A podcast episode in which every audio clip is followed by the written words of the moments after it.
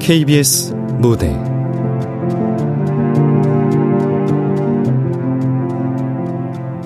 고백. 극본 김켈리. 연출 박기환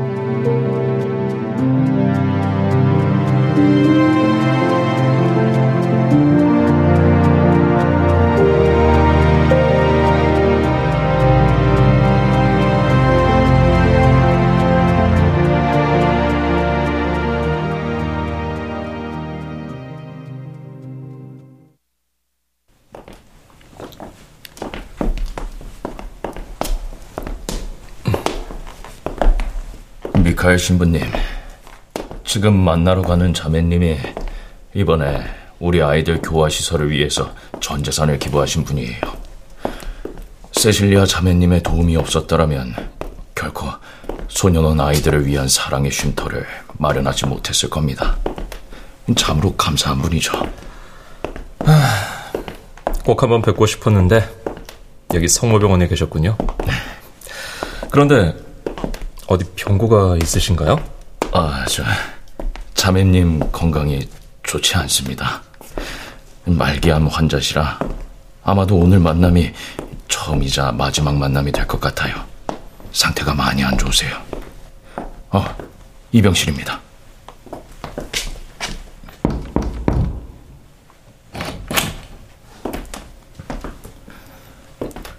안녕하세요, 세실리아 자매님. 강 신부님 오셨군요. 오늘 미카엘 신부님과 함께 왔습니다. 지난번에 소년원 사랑의 쉼터를 맡고 계신 신부님과 얘기를 나누고 싶다고 하셨죠? 음, 네. 아, 아 괜찮으세요? 어, 예, 괜찮습니다.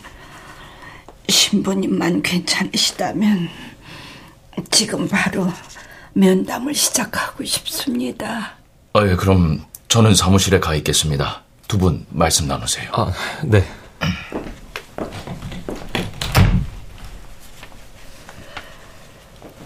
신부님. 네. 죽기 전 병자가 하는 고백 성사에는 병자 성사를 해주신다고 들었습니다. 병자 성사를 받으면 살아서 지은 모든 죄를 사해 주신다는 게 정말 그런가요? 네, 그렇습니다. 죄가 아무리 무거워도요. 아버지 하나님은 죄를 고백하고 자신을 낮추는 모든 이들에게 전대사의 은총을 베푸실 겁니다. 그러니까 걱정하지 마세요. 그렇군요.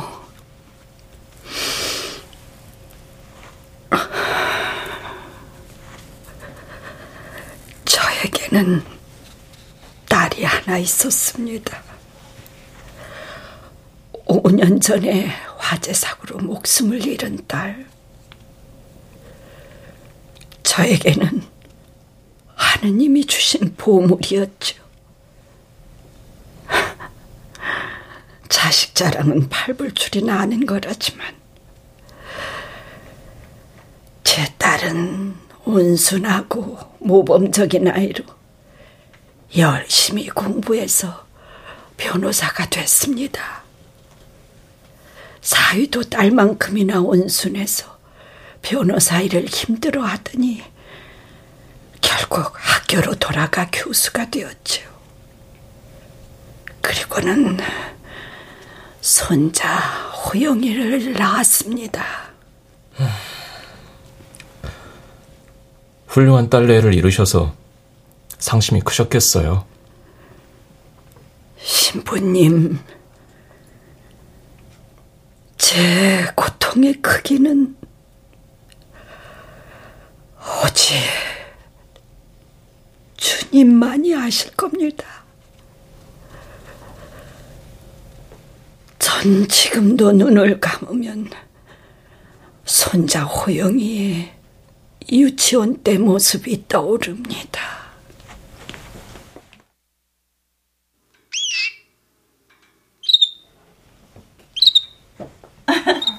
호영아, 카나리아 예뻐?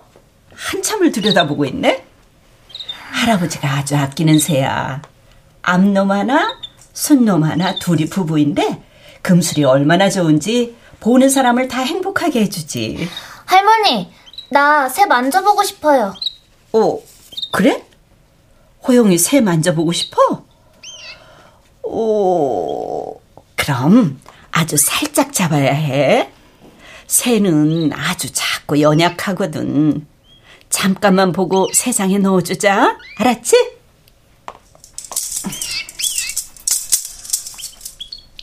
어, 자, 얘가 할머니가 사랑하는 크림이야. 목소리가 얼마나 고운지 몰라.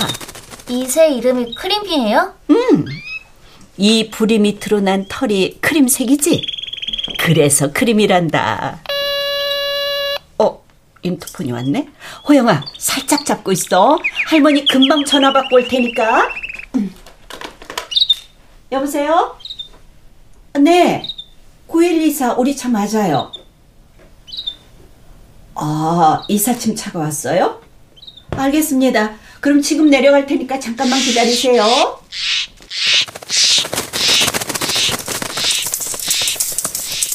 그때였습니다.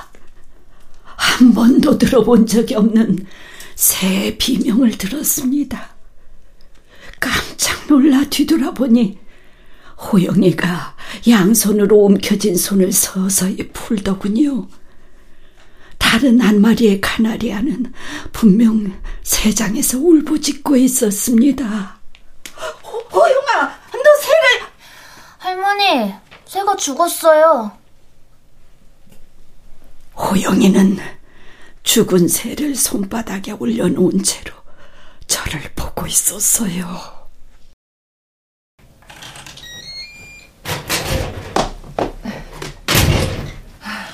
엄마, 호영이 보느라 힘드셨죠? 어, 어. 내가 뇌물로 엄마 좋아하는 딸기 케이크 사왔는데. 아, 호영이는 어딨어요? 자요? 어, 지금 안방에서 잔다. 아. 잠든 지 한 30분 됐어. 깨울까? 아, 아니. 지금 깨우면 성질 부려요. 엄마, 이 케이크 맛있겠죠? 어, 예. 저기, 오, 오늘 호영이가 말이다. 응. 왜요? 무슨 일 있었어요? 저, 오늘 카나리아를 만져보고 싶다고 해서 잠깐 손에 내려줬는데, 새가 죽었지 뭐니.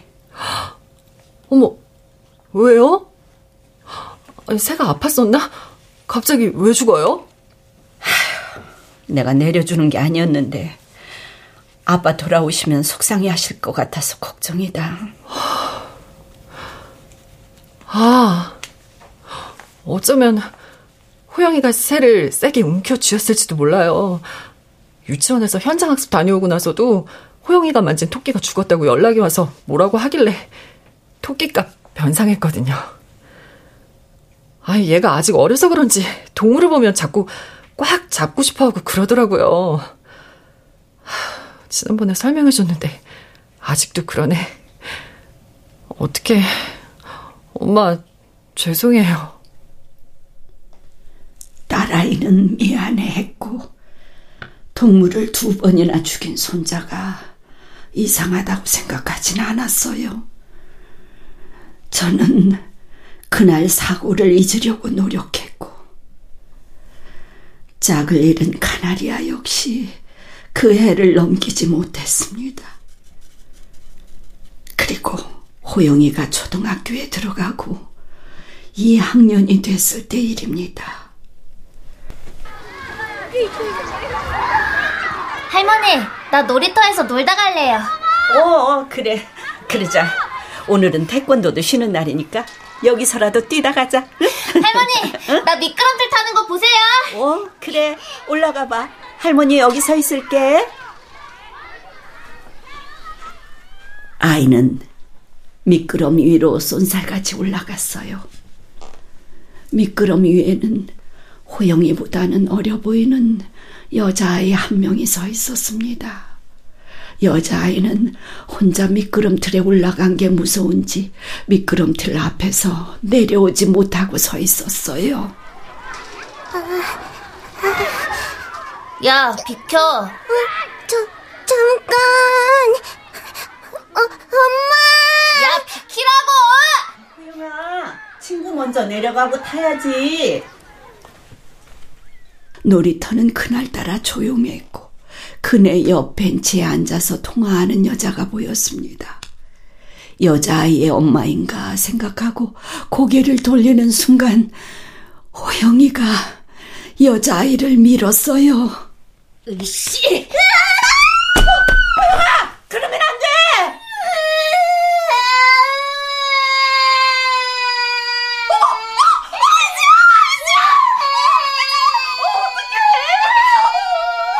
그때 저는 봤어요. 아이가 떨어졌는데도 아무렇지도 않게 미끄럼틀을 타고 내려오는 호영이를 말이에요. 아이는 차지러지게 울고 미끄럼틀을 타고 내려온 호영이는 시끄러운 듯 인상을 찌푸리며 저에게 말했습니다. 할머니, 나 배고파요. 이제 그만 집에 가요.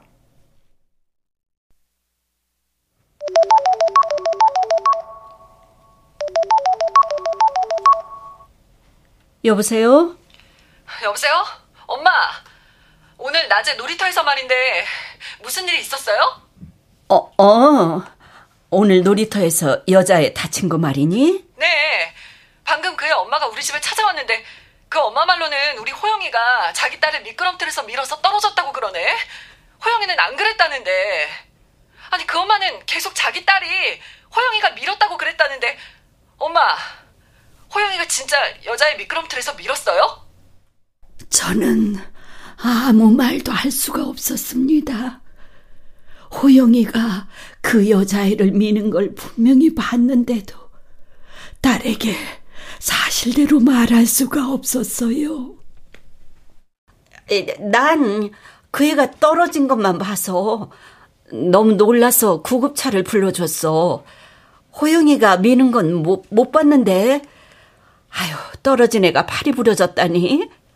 아이고, 그 엄마 많이 속상하겠네. 아, 진짜 기가 막혀서 정말 아무렴 호영이가 어린 여자애를 그렇게 밀쳤을 리가 없잖아요. 아, 괜히 애만 잡을 뻔했네. 아, 예, 예, 예. 저기, 예, 예. 같은 아파트 살면서 서로 좋게 좋게 해결해. 그 엄마도 속상할 거다. 아이가 다쳤잖니.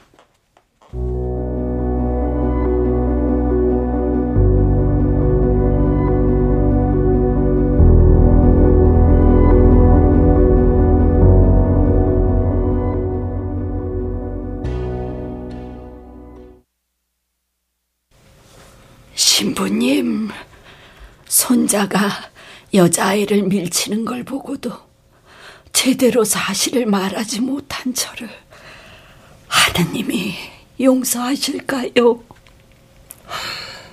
자매님, 다시 한번 말씀드리지만 아버지 하나님께서는 자신을 낮추고 죄를 고백하는 모든 이들에게 죄의 삶을 약속하셨습니다. 그리고 당시 자매님의 손자는 어린입니다. 하느님께서는 어린이에게는 죄가 없다고 이미 성경에서 말씀하셨어요. 그럼 어린아이가 한 잘못은 뭐든 다 용서해 주실까요? 하나님은 그게 무슨 말씀이신지. 호영이가 5학년인지 6학년 때였어요. 저희 부부는 가평에 별장이 있었습니다. 선착장이 딸린 별장이라 작은 배도 한 척 있어서 여름마다 가족들은 모두 가평 별장에 모여 휴가를 즐겼습니다. 주변 이웃들과도 사이가 좋아서 여름이 되면 이 집 저 집 애들이 함께 모여 홍천강에서 수영도 하고 배도 탔지요.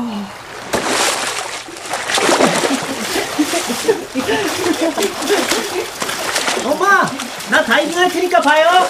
어, 그래. 엄마 보고 있어. 우리 아들 화이팅! 엄마, 할머니, 나 봤어요. 나 이제 엄청 빨리 나가죠. 이야, 우리 손자 최고네. 호영이 잘한다. 우리 아들 최고 최고! 와, 엄마. 근데 저기 노란 수영복 입은 애는 누구예요? 손살같이 나가네?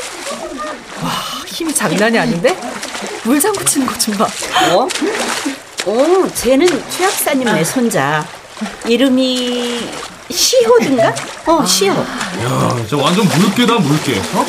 기운이 엄청나네. 엄마, 아빠, 나 봤어요. 나 이제 롤링 할 수 있는데. 자세가 아, 저, 나오네. 호영 아빠. 호영이 수영하는 것 좀 봐. 어디 보고 있어? 우리 아들을 봐야지. 아유, 어, 호, 호영아, 다시 해봐봐. 미안하다. 야, 아빠가 놓쳤다. 우리 대화를 들었는지 호영이가 배 위에 올라와 그 아이를 유심히 보더군요. 저는 괜한 칭찬으로 호영의 사기를 꺾은 게 아닌가 걱정이 됐었어요. 그리고는 저녁이었고 최 약사 가족과 함께 저녁을 먹었지요.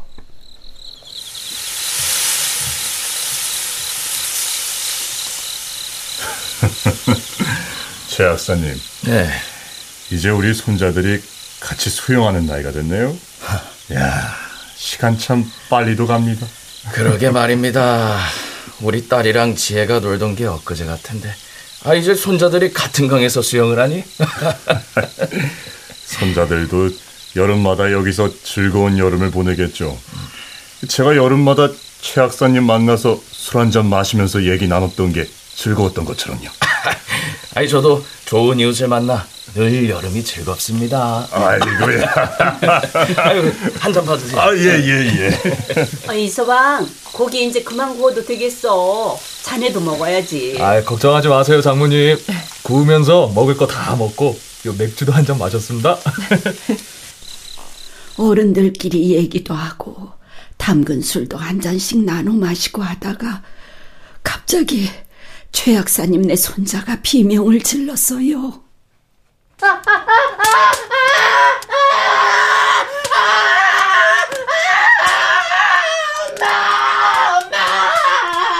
아이의 비명 소리에 깜짝 놀라 돌아보니 최 약사님 손자 머리에 불이 붙어 있었습니다.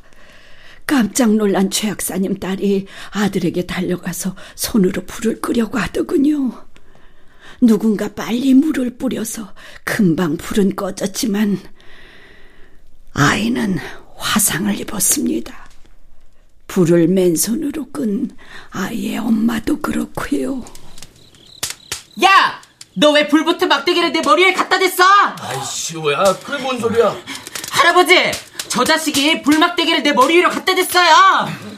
호영아, 너 시호에게 불막대기를 갖다 댔어? 아니요. 난 시호가 거기 있는 줄 모르고 큰 벌레가 날아다녀서 잡으려고 그런 거예요. 아니에요! 내가 바로 옆에 서 있는데 그걸 모를 수가 없잖아요! 너 일부러 그랬지? 호영아, 친구가 옆에 있으면 조심해야지. 어서 사과해. 큰일 날 뻔했잖아. 일부러 그런 건 아니지만 미안. 에, 뭐 그래.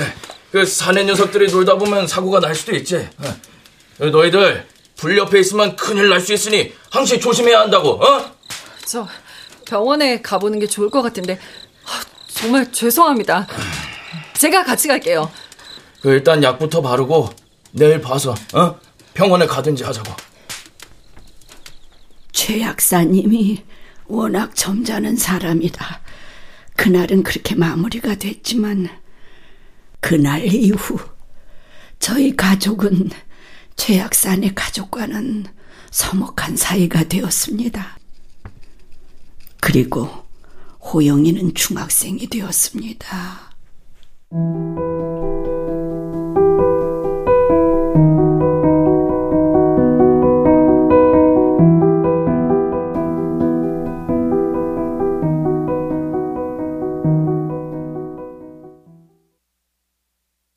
신부님, 지금부터 하는 고백은 신부님께도 죄송한 마음이 듭니다. 아버지의 사랑은 세상의 사랑과는 다릅니다. 아무 걱정하지 마시고 죄의 사함을 받고 편안해지십시오.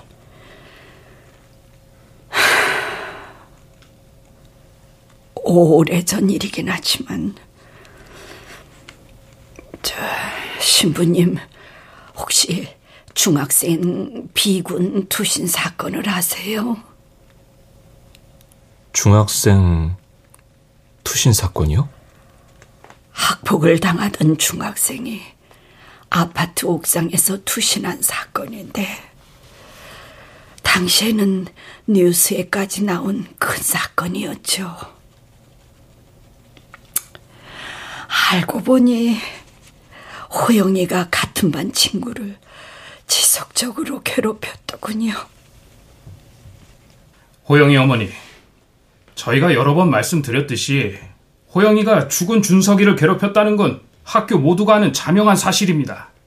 저희가 여러 번이나 아이를 잘 지도해 주십사 말씀드렸는데 선생님, 제가 호영이랑 여러 번 얘기했는데 호영이는 준석이를 정말 때린 적이 없대요. 선생님도 아시겠지만 저희 애는 정말 모범적인 아이입니다. 학교 성적도 상위권이고 어디서든 문제를 일으킨 적이 없어요. 어머니, 호영이가 준석이를 괴롭히는 걸 본 애들이 있습니다. 자, 여기 아이들이 쓴 진술서를 좀 보세요. 이호영은 심심하면 준석이 물건을 뺏고 발로 찼어요. 심부름은 밥 먹듯이 시켰고 틈만 나면 욕을 하거나 놀렸어요.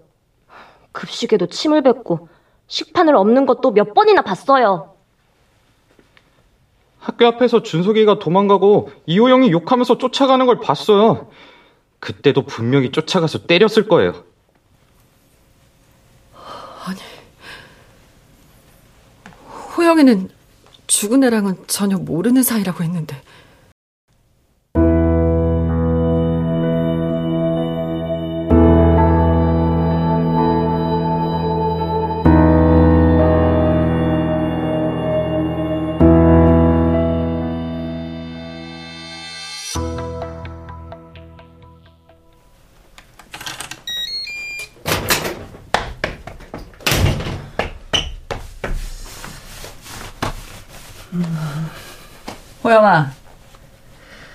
너 여기 와서 좀 앉아봐. 어, 엄마, 왜요? 엄마 오늘 학교에 다녀왔어. 교장 선생님 말씀이 네가 죽은 학교 친구를 때리고 괴롭혔다는데 사실이니? 사실이냐고. 이게 사실이면 죽은 친구 부모님은 얼마나 속상하시겠어. 걔 내 친구 아니에요. 공부도 못하고 병신 같고 그러는데. 호영아, 지금 그, 그게 무슨 소리야? 친구 아니라고요. 그런 애랑 내가 왜 친구냐고요. 걔 완전 캐병신인데. 그런 애 죽든 말든 누가 신경을 쓰냐고요. 그 해에 우리 집 양반이 지병으로 세상을 떠났습니다. 남편을 보내고 저도 몸이 좋지 않아 힘들었어요.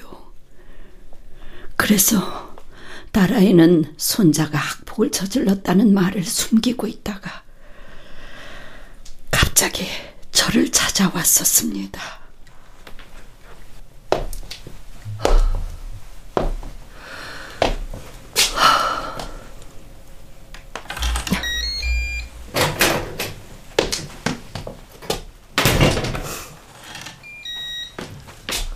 엄마.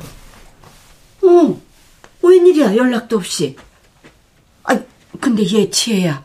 너 얼굴이 왜 이렇게 상했어? 무슨 일 있어? 아이고, 얼굴이 반쪽이 됐네. 엄마. 어머나, 얘, 너 왜 그래? 무슨 일 있어? 엄마. 내가 호영이를 잘못 키웠나 봐요. 얘가 내 아들이 정말 맞나 그런 생각이 들어요. 이서방도 매일 술만 마시고 우리 둘 다 사는 게 사는 게 아니에요. 아니 이게 무슨 소리냐? 아니 호영이가 무슨 일을 저질렀어? 엄마, 나 정말 어떡하죠? 호영이가 반 아이를 괴롭혀서 죽게 만들었다는데 그래놓고도 반성하는 모습이 하나도 안 보여요. 아무리 애가 어려도 반 친구를 그렇게까지 괴롭히면 안 된다는 거 초등학생도 알잖아요. 어? 애 아빠가 타일러도 보고 혼내기도 해봤는데 변한 게 하나도 없어요. 내가 내, 내가 호양이를 잘못 키운 것 같아요. 딸아이가 우는데도 저는 그 이야기를 더 듣고 싶지가 않았어요. 저 역시 언젠가부터 손자를 사랑하는 마음이 점점 옅어져 가고 있었어요. 하지만 우는 딸에게 그런 말을 할 수는 없었습니다. 타이르는 수밖에요. 예, 엄마가 그런 말 하면 안 된다. 엄마라면 자식을 끝까지 책임져야 하는 거야. 호영이가 아직 어려서 그럴 거야. 철들면 나아지겠지. 호영이랑 이서방 사이가 너무 나빠요. 학교에서는 강제 전학 조치가 내려져서 일단 이번 방학에 유학을 보내기로 했는데 호영이는 안 간다고 난리고 이서방은 호영이 포기한 것 같아요. 자기 자식 아닌 것 같다고 매일 술만 마시고 아, 나도 정말 자신이 없어요. 엄마. 엄마 나 자꾸 무서워요.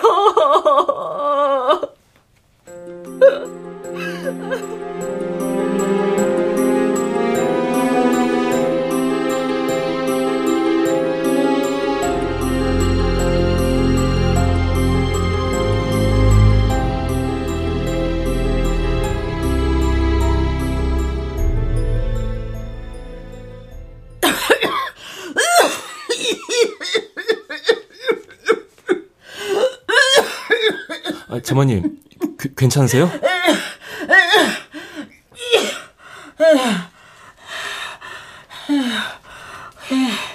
괜찮습니다. 이제 시간이 얼마 남지 않았어요, 신부님. 저는 매일 밤 잠들기 전 그날 밤을 떠올려요. 그날 딸아이가 울고 간 그날 밤을요.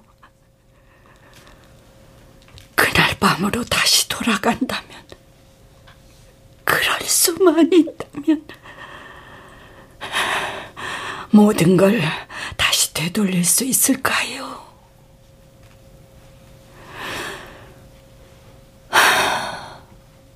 그날 밤에는 바람이 심하게 불었습니다.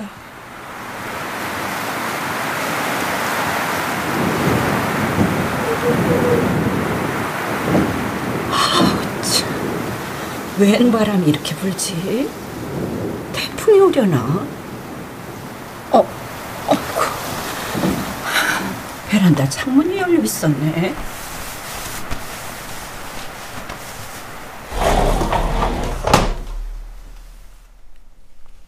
딸아이가 가고 뭔가 마음이 계속 뒤숭숭하더군요. 계속 불안한 마음이 들어서 묵주 기도를 올리다 설핏 잠이 들었어요. 그리고 그 새벽에 전화벨이 울렸습니다.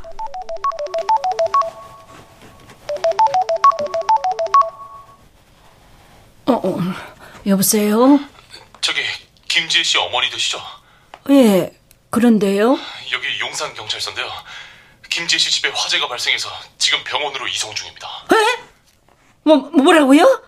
우리 딸 집에 불이 났다고요?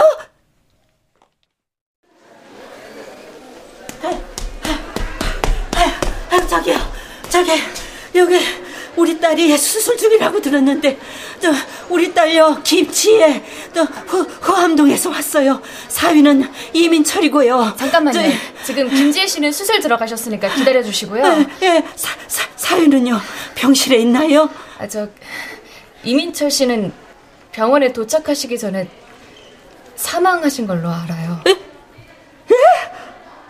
아이고 세상에 이 무슨 어, 이 무슨 날벼락 같은 일이 아유 저, 우리 딸은 우리 딸도 많이 다쳤나요? 그 위중하신 걸로 합니다. 어, 세상에 아우 이게 무슨 일이야 아유 지혜야 아유 있어봐 아유 아, 할머니 아이고 호영아 호영아 넌 괜찮아? 이게 다 무슨 일이니? 넌 괜찮아? 할머니 난 괜찮아요 불나서 2층에서 뛰어내렸어요 다리만 다쳤어요 저 실례합니다 김지혜 씨 보호자분 되시죠? 잠깐 얘기 좀 나눌 수 있을까요? 아, 무슨 일로 그러시죠? 아, 저는 용산 경찰서 한경철 경입니다. 후암동 화재 사건 때문에 몇 가지 확인해야 될 게 있어서요. 잠깐 저쪽 대기실에서 얘기하시죠.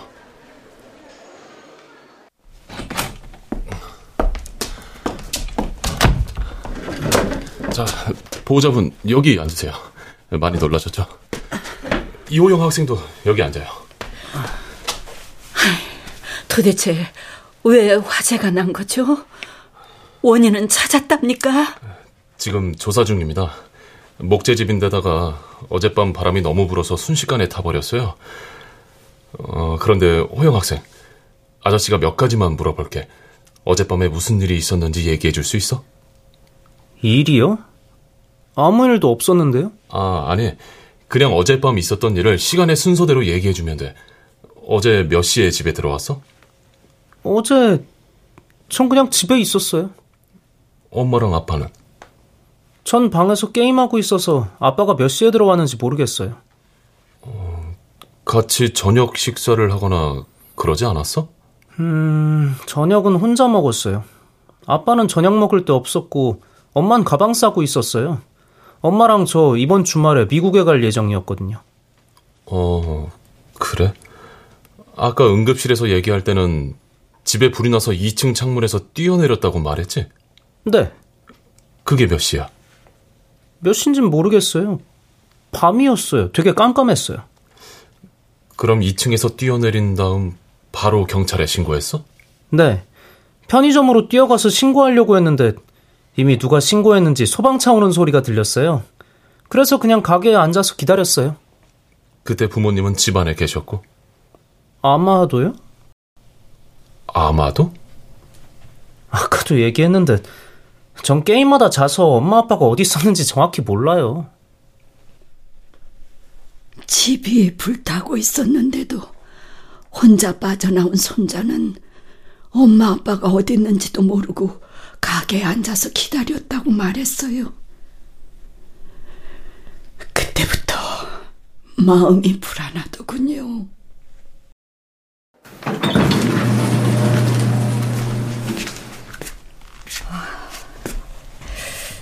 김지혜 씨 보호자분이시죠? 네, 선생님, 우리 딸 괜찮아요?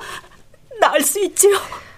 화상 부위가 너무 넓고 깊네요. 일단 중환자실에서 경과를 두고 봐야 하는데 아, 며칠이 고비가 될 것 같습니다. 중환자실은 면회는 가능한가요? 그것도 조금 지켜봐야 알 것 같습니다. 일단 기다리세요. 중환자실에 들어간 딸은 사경을 헤매고 있었습니다.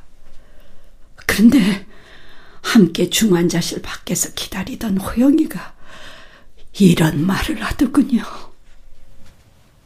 할머니, 엄마 많이 아파서 나 미국 못 가겠다. 그죠? 그 순간 저는 딸 집에 불을 지른 사람이 누군지 알았어요. 제 머릿속에는 호영이 손에서 죽었던 카나리아, 미끄럼틀에서 떨어져 울던 여자아이의 울음소리, 거기다 최 약사님의 손자의 불타던 머리카락까지. 모든 장면이 하나하나 생생히 머릿속에 떠올랐어요. 그럴 때마다 늘 아무렇지 않게 태어나던 호영이의 얼굴도요.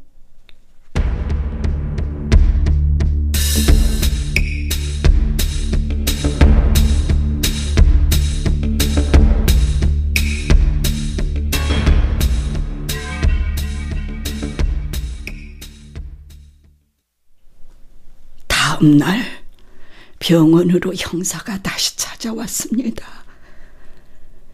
형사의 질문은 결국 호영이를 향해 있었습니다. 저 김지혜 씨 보호자님, 후암동 화재 사건 관련해서 몇 가지 질문이 있습니다. 혹시 최근에 따님을 만나신 게 언제죠? 어, 사고 나기 전날 밤에 저를 찾아왔었어요. 무슨 얘기를 하던가요? 평소와 달리 특별한 점 없었나요? 그게 아, 화재 감식반에서 이미 조사를 끝마쳤는데요. 외부 침입의 흔적은 전혀 없습니다. 그런데 부검 결과를 보니까 사망하신 이민철 씨 몸에서 졸피뎀 1.1mg 퍼 리터가 나왔습니다. 이건 치산 농도입니다. 독성이란 말이죠. 뿐만 아닙니다. 음, 따님 김지혜 씨 피검사에서도 졸피뎀이 나왔습니다. 이상하지 않습니까? 따님 부부가 평소 불면증을 앓고 있었나요? 뭐 따님이 수면제를 먹는다고 얘기한 적이 있었어요? 딸이 마지막으로 집에 왔을 때 손자 걱정을 많이 했습니다. 알고 계신지 모르겠지만 그렇군요. 그 조만간 호영 군에게 추가 조사를 할 겁니다. 현재 할머니가 보호자시니까 알고 계세요. 경찰이 돌아가고 저는 넋이 나간 채로 앉아 있었습니다. 그때 간호사가 저를 찾더군요. 아, 김지혜 씨 보호자분? 예, 예. 아, 지금 김지혜 환자 의식이 돌아온 것 같은데 들어가 보세요.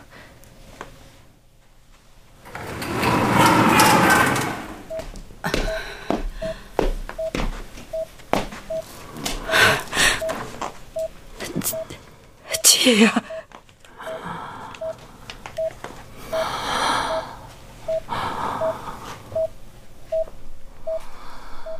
온몸에 붕대가 감긴 딸아이는 저를 보자마자 눈가가 촉촉하게 쳤더군요.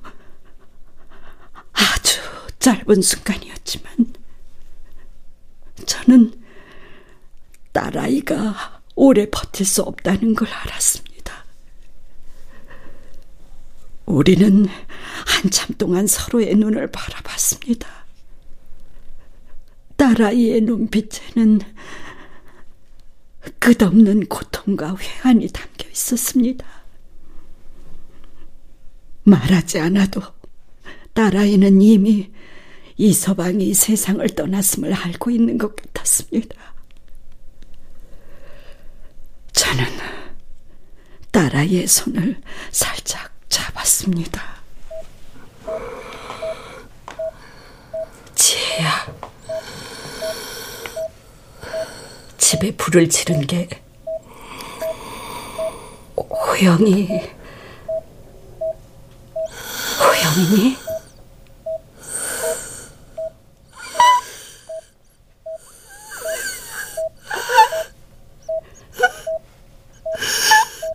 호영이가 그런 거면 눈을 감아봐.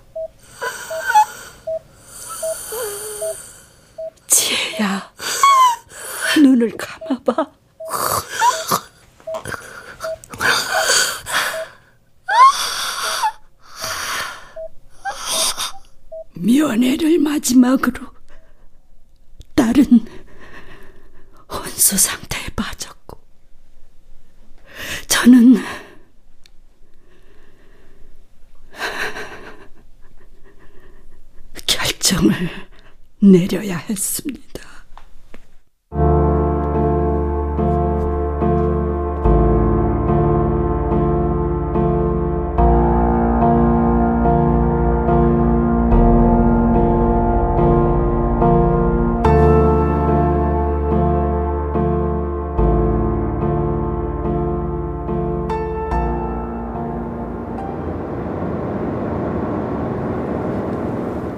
호영아, 당분간은 가평에서 지내자. 서울에 있으니까 할머니 친구들에다 경찰까지 너무 찾아오네. 당분간은 가평에서 조용히 지내는 게 좋겠어. 호영이 가평에서 지내는 거 괜찮지? 호영이 강에서 수영하는 거 좋아하잖아. 좋아요. 가평 가면 수영도 하고 보트도 타야지. 아, 할머니. 할아버지 보트 타도 되죠? 어, 그, 그럼. 어, 그러고 보니 할아버지 돌아가시고 한 번을 안 탔네. 아, 할머니. 근데 가평에 컴퓨터 있어요? 컴퓨터는 왜? 컴퓨터가 있어야 공부도 하고 게임도 하고 그러는데. 그래, 저 가평에 가서 보고 안 되면 할머니가 하나 사줄게. nice. 하, 집이 다 타버려서 사야 할 게 많을 거다. 필요한 게 뭔지 알려줘. 할머니랑 쇼핑도 가야겠구나. 네, 좋아요. 호영이는 즐거워 보였습니다. 그때까지도 중환자실에서 사경을 헤매고 있는 엄마에 대해서는 일절 묻지를 않더군요. 다음 날 아침 저는 제가 가지고 있는 가장 깨끗한 옷을 꺼내 입었어요. 딸을 보내기로 마음먹은 날이라 좋은 모습으로 보내주고 싶었습니다.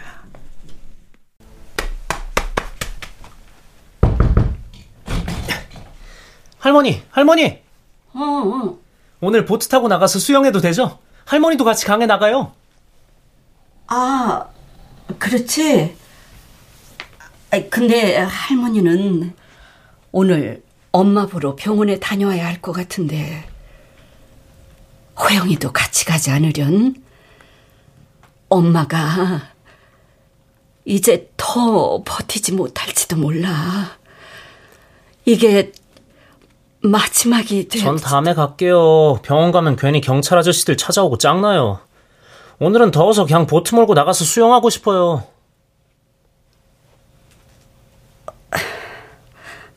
그래.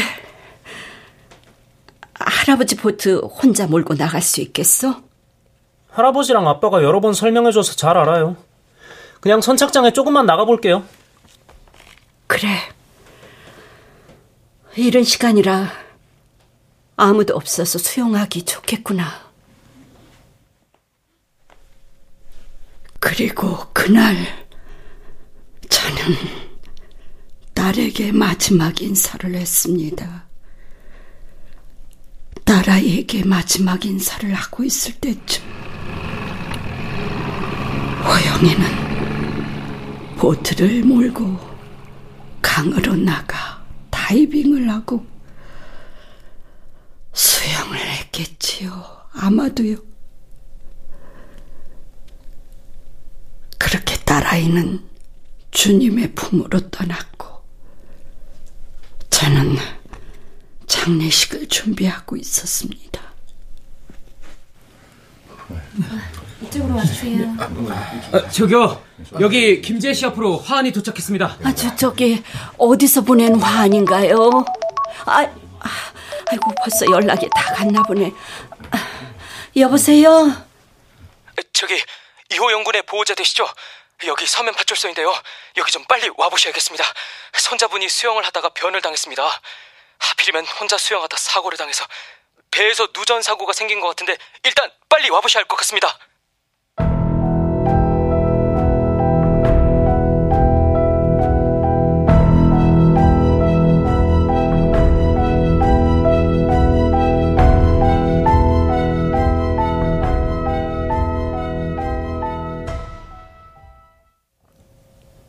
딸이 죽던 날 손자는 보트가 누전되는 바람에 감전사고로 세상을 떠났습니다. 딸 가족은 전부 비극적인 죽음을 맞고 말았습니다. 아니, 어떻게 이런 일이. 자매님, 너무 많은 일을 겪으셨네요. 하, 안타깝습니다. 그렇게 많은 일을 겪으시고도 하나님 성전을 쌓는 일에 이렇게 전 재산을 기부하시다니. 정말 대단하십니다. 이렇게 하시기 정말 어려운 일인데. 신부님, 제 진짜 고백은 지금부터입니다. 네? 이게 다가 아니라고요? 제가 지은 죄는 지금부터입니다. 아마 하느님도 용서 못하실지도 몰라요. 남편이 죽기 전에 저한테 당부한 말이 있었습니다. 가평 별장에 있는 보트를 폐기하라고 말했지요.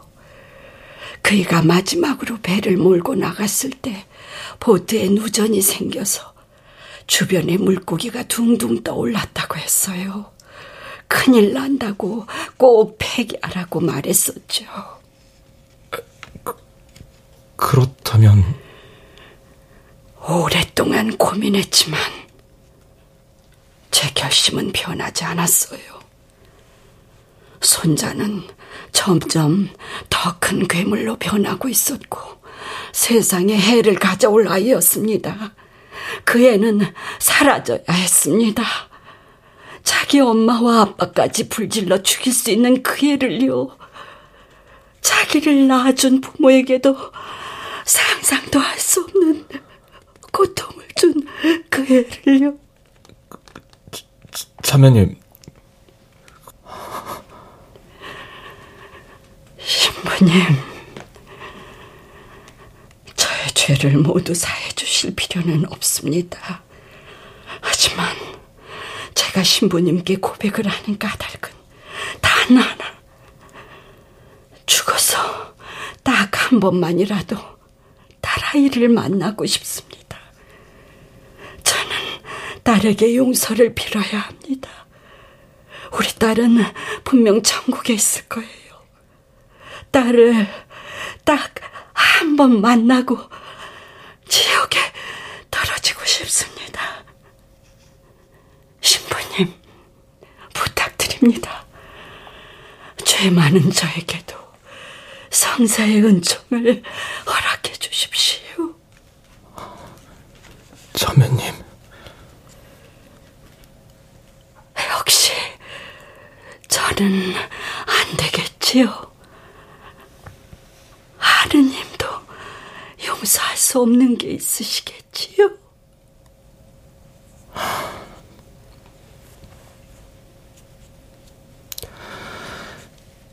인자하신 정부성부께서는 성자의 죽음과 부활로 세상을 당신과 화해시키고 죄를 용서하시려고 성령을 보내주셨으니 교회의 직무를 통하여 몸소 이 교회에게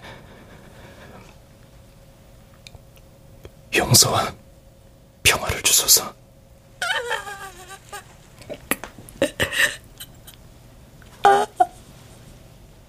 아멘.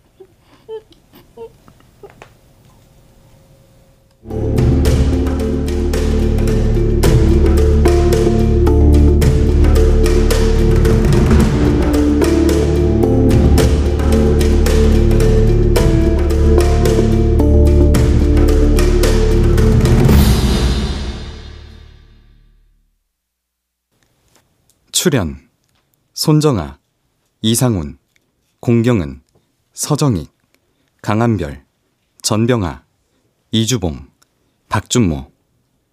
음악 이강호. 효과 정정일, 신연파, 장찬희. 기술 김남희.